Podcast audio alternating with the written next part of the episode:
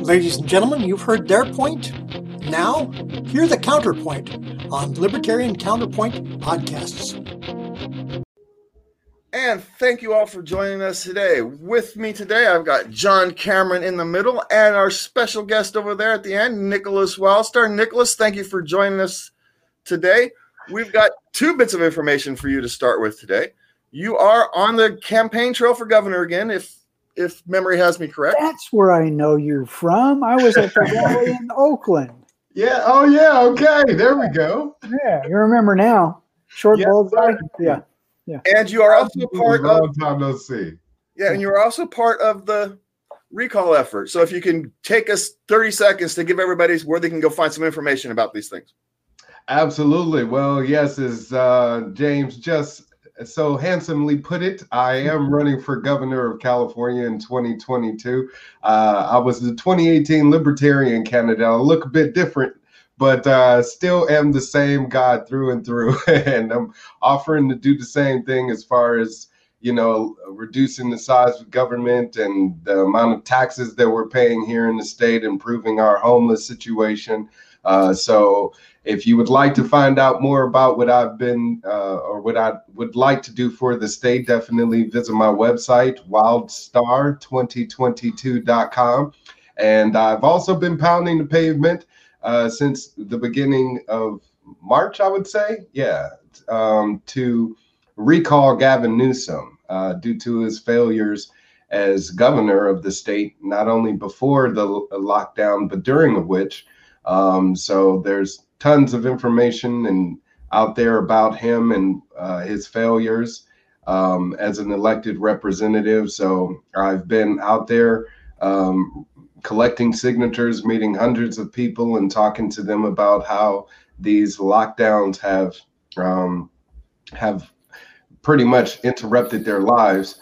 Uh, so if more people out there would like to find out more about the recall effort, definitely visit recallgavin2020.com.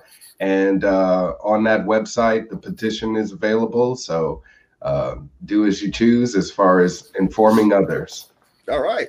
Well, let's hop right in there talking about the incompetence of our state.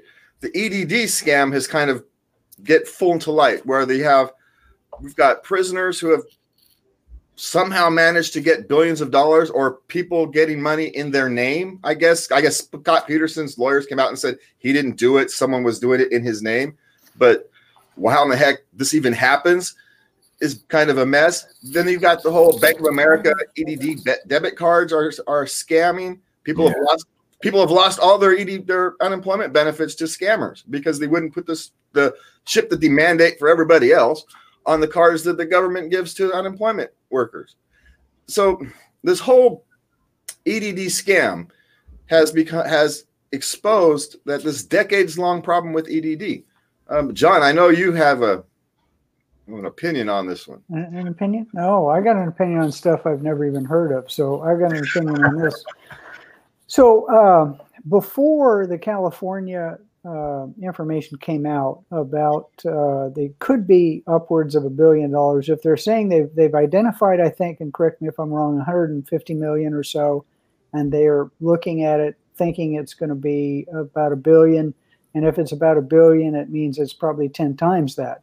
Um, the the EDD has been a disaster from day one. They have had uh, the same incompetent uh, external um, data folks involved with trying to get their their programs up to the late 1980s, much less into 2020. For the last 30 years, they've thrown hundreds of millions of dollars at their computer system. And, and if you've ever if you've ever had the, the misfortune to deal with them, I think the people that work there actually do care. Uh, and there's a whole bunch of volunteers. I'm a vet, so uh, I know there's programs for veterans. Uh, There's a lot of rehabilitation stuff, and I think they actually care. The problem is, like anything else, it's a it's a government program, and I label those as one size fits none, not one size fits all or one size fits some. One size fits none. And and what they do is they they made it very hard, nigh on impossible, for people who really need the money to be able to to I think it's takes somewhere between eight and 13 weeks. Correct me if I'm wrong for somebody to get money under this this Neanderthal of a system, but that's actually uh, denigrating Neanderthals. Yet um, people in prison can can uh, get paid. I think there was one person that got paid under 23 different names outside of prison using prisoners' names. They're getting dead people paid. Um, and and the national organizations looked at fraud and they said early in the game, and I think this was in April or May, that more fraud, there have been more unemployment fraud paid out, fraudulent claims in, in 2020 than all of the unemployment claims paid out in 2019. So you look at, you know, you throw around this billion dollar number like it's nothing. But um, I think a little later we're going to talk about uh, the the unintended consequences or the other consequences of what's going on with this. I call it the panic demic. I don't call it a, a, a pandemic. It's a panic demic mm-hmm. because the, the lunatics who put themselves in charge are created more problems than they fixed with the stupid policies they've got. So panic demic. We're going to talk about that. But this is just one more example, and I think there's hope uh, Nick Nicholas and I were talking before the show about getting the word out, and I said, I think it's falling on deaf ears, and that's not true. I'm talking to people who are dyed in the wool liberals, and I hate that term because they're not liberals, they're socialists. There's nothing liberal about them in their thinking or anything else. Um, who are, are leaning toward they won't label themselves this because their, their their parents would roll in their graves. Libertarian thought because they're seeing how horrible any government quote unquote solution is to a problem. And and so this is this is maybe one of these days there's going to be the straw that breaks the inefficient, oversized, horribly designed government's back. It's just going to come crashing down. And I think you know, if if it's only paying out a billion dollars in California and fraudulent claims that that that gets people thinking about how stupid government solutions are to made up problems, um, then then that'll be a wonderful thing. I could go on all show, but other people need to talk. So yeah. yeah. So what about you, Nicholas? How are we going to deal with this EDD mess? It's been a problem for decades now. The, the inability for the government to upgrade their systems, just that basic fact right there how do we actually solve these problems? Well, my proposal as a candidate for governor is to just disband the entire EDD and put the um, the benefit of people receiving unemployment back into employers' hands. I think they should be responsible for it instead of the government. That would also reduce the amount of liability on government officials' shoulders to have to deal with the issue. I mean, think about it. If you had an employer that offered um, unemployment as a benefit to potential employees, that would make them more attractive than any other competitor for that service or product or whatever the case may be. And it would be an idea that would catch on, and more employers would start to offer it as well. Versus now, what we have is a collection of our tax dollars and it being re- redistributed by the uh, state government um, to now people who don't even need it, you know? um, and I just actually think it also proves more of government's incompetency when it comes to them actually dealing with a crisis, dealing with a, a, a need for the public, um, and addressing it in an efficient manner. I mean, um, not only is the EDD a failure and has proven to be fraudulent and it's and it's um, just in its existence, but so does the DMV, the Department of Motor Vehicles. I mean, what government works well, right? and at least the people at EDD are happy to help you you go to the DMV, you know, they have an attitude. And I, have even had to call um, this clerk's office to request a copy of uh, my son's birth certificate. And they were extremely rude. They made it seem like, you know, it was a privilege for me to even be speaking with them. And I'm like, wait a minute, I pay your salary with, you know, with my tax dollars. And I think that's all being um, taken for granted right now, especially with the lockdown and people being rendered non-essential and not being able to work and provide a living for themselves. So if we want to get back things back the way they were and give we the people the upper hand again, then we got to let them know that they work for us, not the way or other way around. And the best way to do that is just get rid of these government um, entities that's uh, that have proven to be ineffective, that have proven to be incompetent, and find a different alternative. I want to give our our average uh, worker, the average bureaucrat, a bit of a, a lifeline here. It's not their fault. You can actually take the DMV or EDD or any of these programs, and if they had kept their original mission, kept it like small and focused, they could actually accomplish their goals. But mission right. creep, especially with the DMV, mission creep has made the DMV an absolute disaster. And I think that's that's on the fault of the politicians. And I don't think I want to make sure we're clear here that we're not blaming the the bureaucrats. They're just people who've been hired to do a job, and they've been thrown under the bus by these politicians. But speaking of getting thrown under the bus by the politicians, Gavin Newsom back here on uh, sa- Saturday, Small Business Saturday, he encouraged people to get out and to get out and shop at small businesses when he's closed half of them. Right. How can you even coin it Small Business Saturday when you're to blame for it? You know? but it, it just proves how out of touch uh, these politicians are and these representatives in actually knowing what what they're doing. Um, because you just said it right. He's implemented this lockdown, which has severely affected the small businesses because they can't compete with the larger ones and making sure that they're able to cover payroll.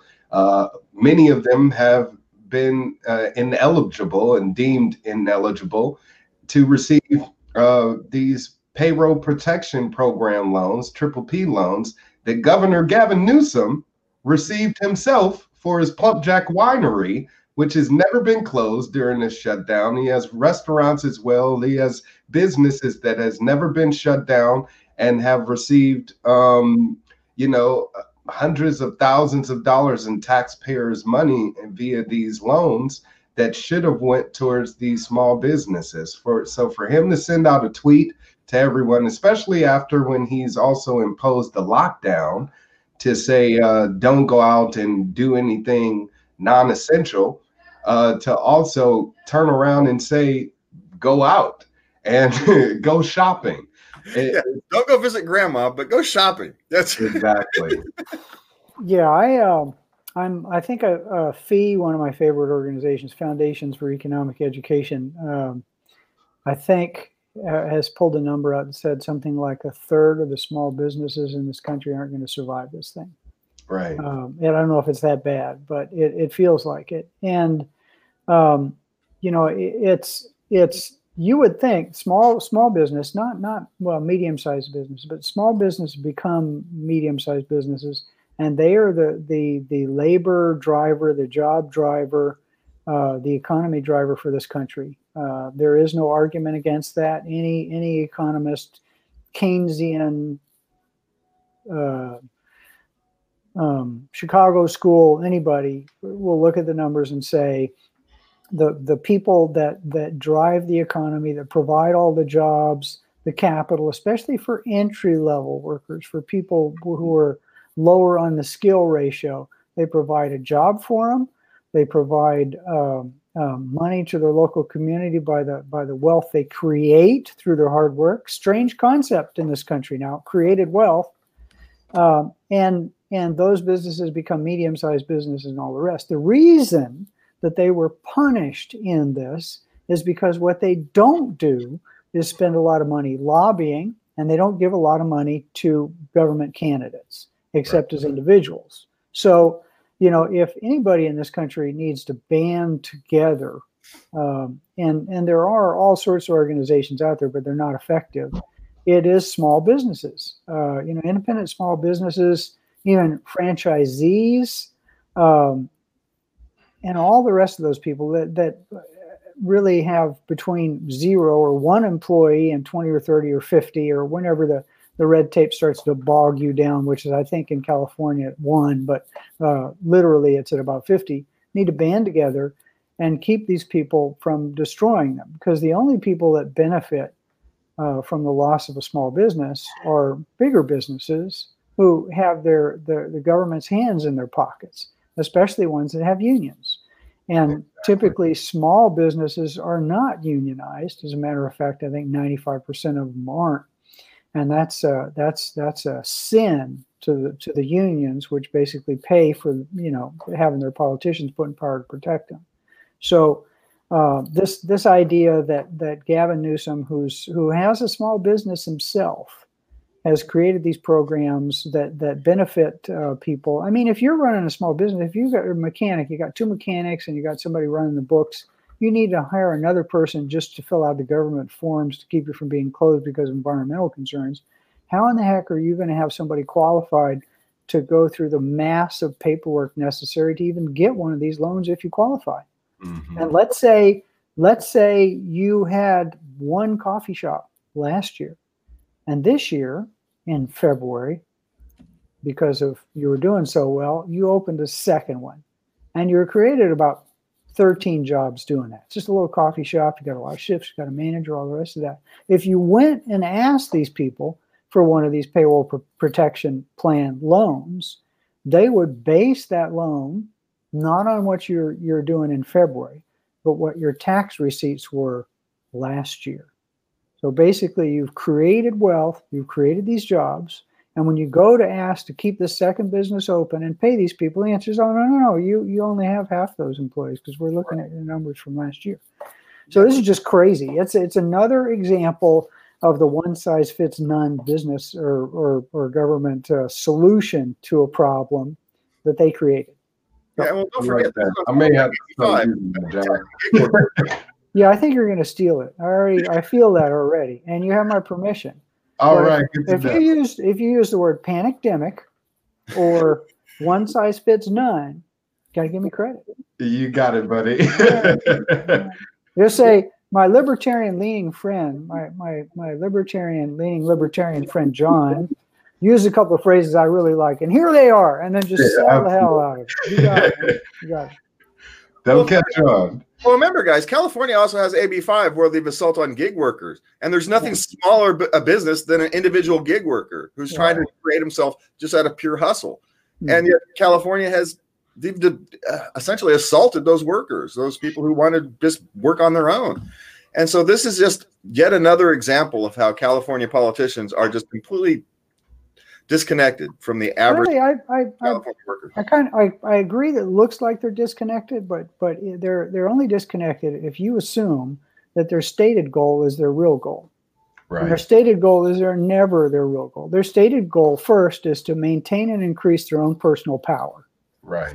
The second goal of anybody in government is to increase uh, tax revenues so that they can do the first goal, which is to maintain and increase their power. And the third role is to increase uh, union representation by forcing people to join unions so that they get the, the money that the unions give them to maintain and increase their power.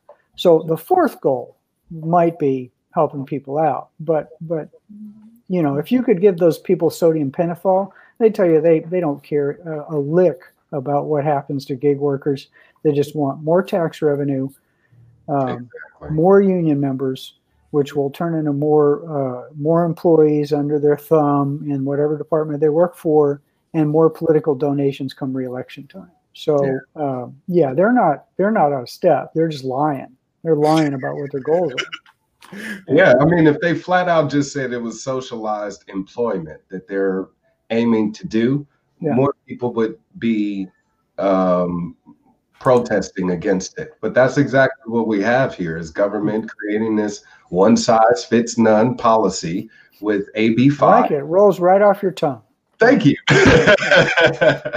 and uh, Prop 22 just popped the hole in that by proving how dysfunctional it is to where you had, you know, Uber and Lyft spend over a hundred million dollars, you know, one of the um, most expensive promoted propositions in the state of California just so they could give uh, rideshare drivers an opportunity to remain in the contractors, but everybody else is screwed. M- mechanics, roofers, electricians, um, you know, gardeners, Journalists. Yeah. journalists. Oh, and some of the fixes are just are worse than the AB5 because now you've got to hire a team of lawyers to figure out whether you comply or don't. It's it's awful. But we're going to move on, Nicholas, because I want to talk to you about you've been the one hitting the streets, talking to people. Um, the consequences of the lockdown is we have more and more people on unemployment, and so what they call food insecurity is increasing. Have you been seeing that as you've been kind of traversing the state?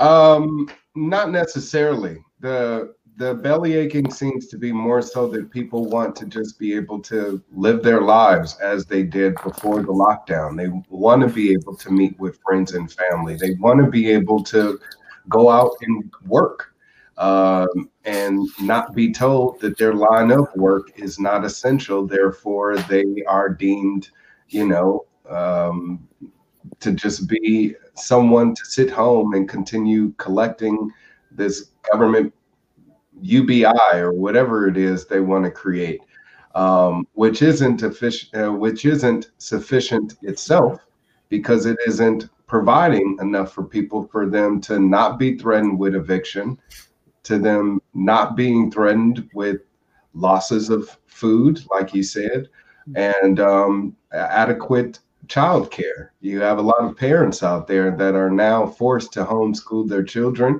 It's brand new, new to them. It's a concept that they weren't prepared for. And now they're having to take on this new responsibility to educate their children at home. And um, it's frustrating them.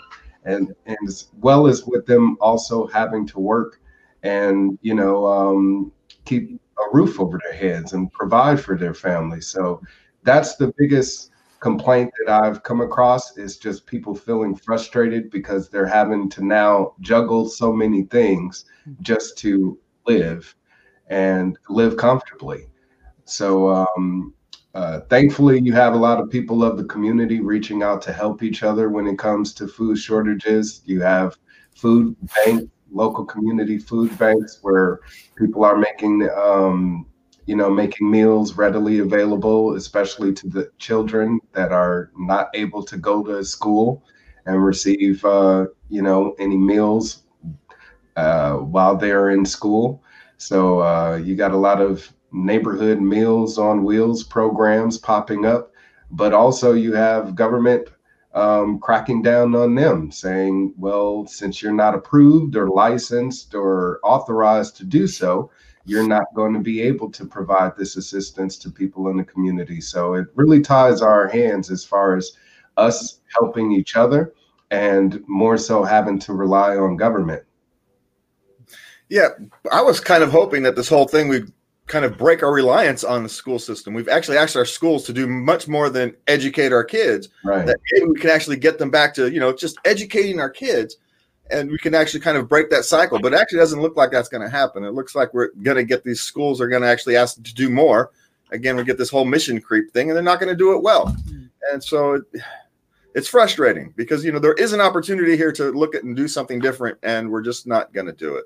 Exactly. I, I, I, it seems like I've disagreed with you twice already in this show, James. I'm sorry. I don't necessarily want to do that, but I think uh, I'm talking to people who are are finally starting to see some of the chinks in this uh, propaganda arm that's called the California Teachers Association, mm-hmm. who've convinced they've dumbed down students so far and dumbed down their parents so far in previous generations they actually believe this this crap about students being underpaid and and if you do the math they're actually getting paid pretty well for working nine months out of the year and then you put in the fact that they can retire at age 60 with a $70,000 pension.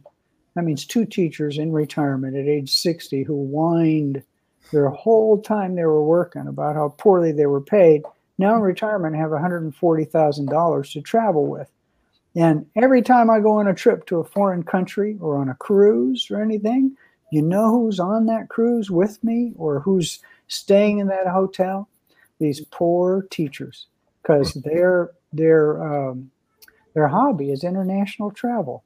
And I'm wondering, I don't know a whole lot of poor people. Do you, do you um, know a lot of poor people whose hobby is international travel?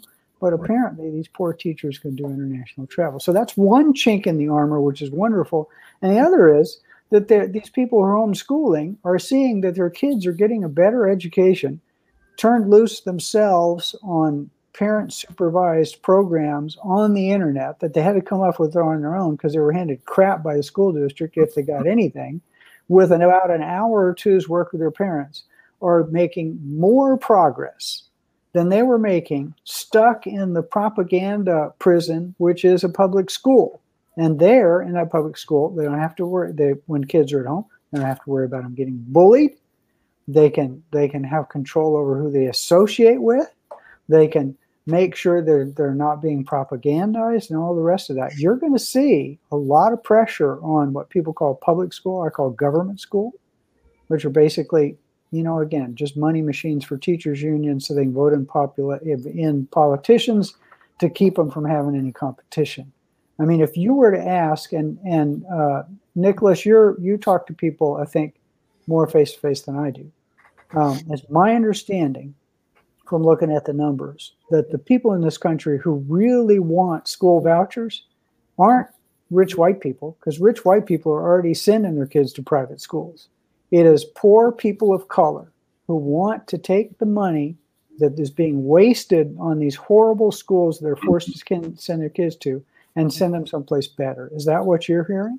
You're absolutely right. Um, many of them are seeing the inadequacy of the um, uh, uh of the schools and the teachers, like you said, through their online schooling. and they're starting to see that firsthand, opposed to where before they drop their kids off at school, go to work, and there's that disconnect there. Well, now since they're having to be involved in the um, in educating their uh, their children, they're starting to see how the curriculum isn't really serving them any purpose at all. So you're right; it's actually exposing more of the flaws of our educational system more than ever, and they're seeing um, or they're making the argument to say instead of our tax tax dollars going towards paying for public schools, which we're not even able to utilize right now as a public service, but we're still continuing to have to pay for it. Hmm. Why can't we optional uh, have the option to use the money that we are contributing towards a better educational uh, system or um, like you said, a voucher program. So it's it's sad that taxpayers are finding themselves in like this catch 22 and are relying. we are out of time, Nicholas. I got to hate to cut you off, but we are out of time. And thank you all for watching. You can join us at libertariancounterpoint.com. You can catch Nicholas at what is it? What's your Wildstar, Wildstar 2022.com. Yeah. All right. Well, I'll put a link in the description. Thank you all for watching. Thank Access Sacramento for having us on. Thanks, John and Nicholas, for being here. And please remember from our family to yours, love everybody. Thank you so much for having me on, uh, James. I